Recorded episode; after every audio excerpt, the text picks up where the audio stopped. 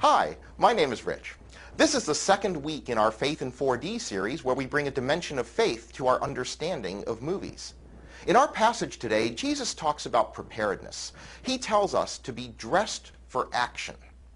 Being ready to act is why I think we find the heroes of action movies so inspiring. In the hit movie World War Z, Brad Pitt plays a UN investigator called into action when zombies threaten to wipe out humanity. At every point, he sizes up the situation and acts, even summing up his attitude by saying, movement is life.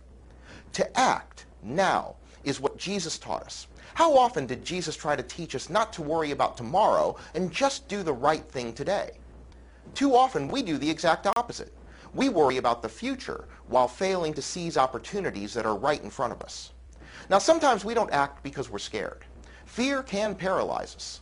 But there's a great scene in World War Z where an expert biologist says that sometimes the scariest aspect of a disease is actually its vulnerability, that nature loves to disguise weaknesses as strengths.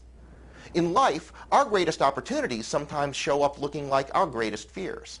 And it's exactly then that we have to be dressed for action, ready to make the best choice now, ready to move forward with courage, knowing that God is with us. Think less about tomorrow and focus more on what you could be doing today because you could be missing something great. See you Sunday.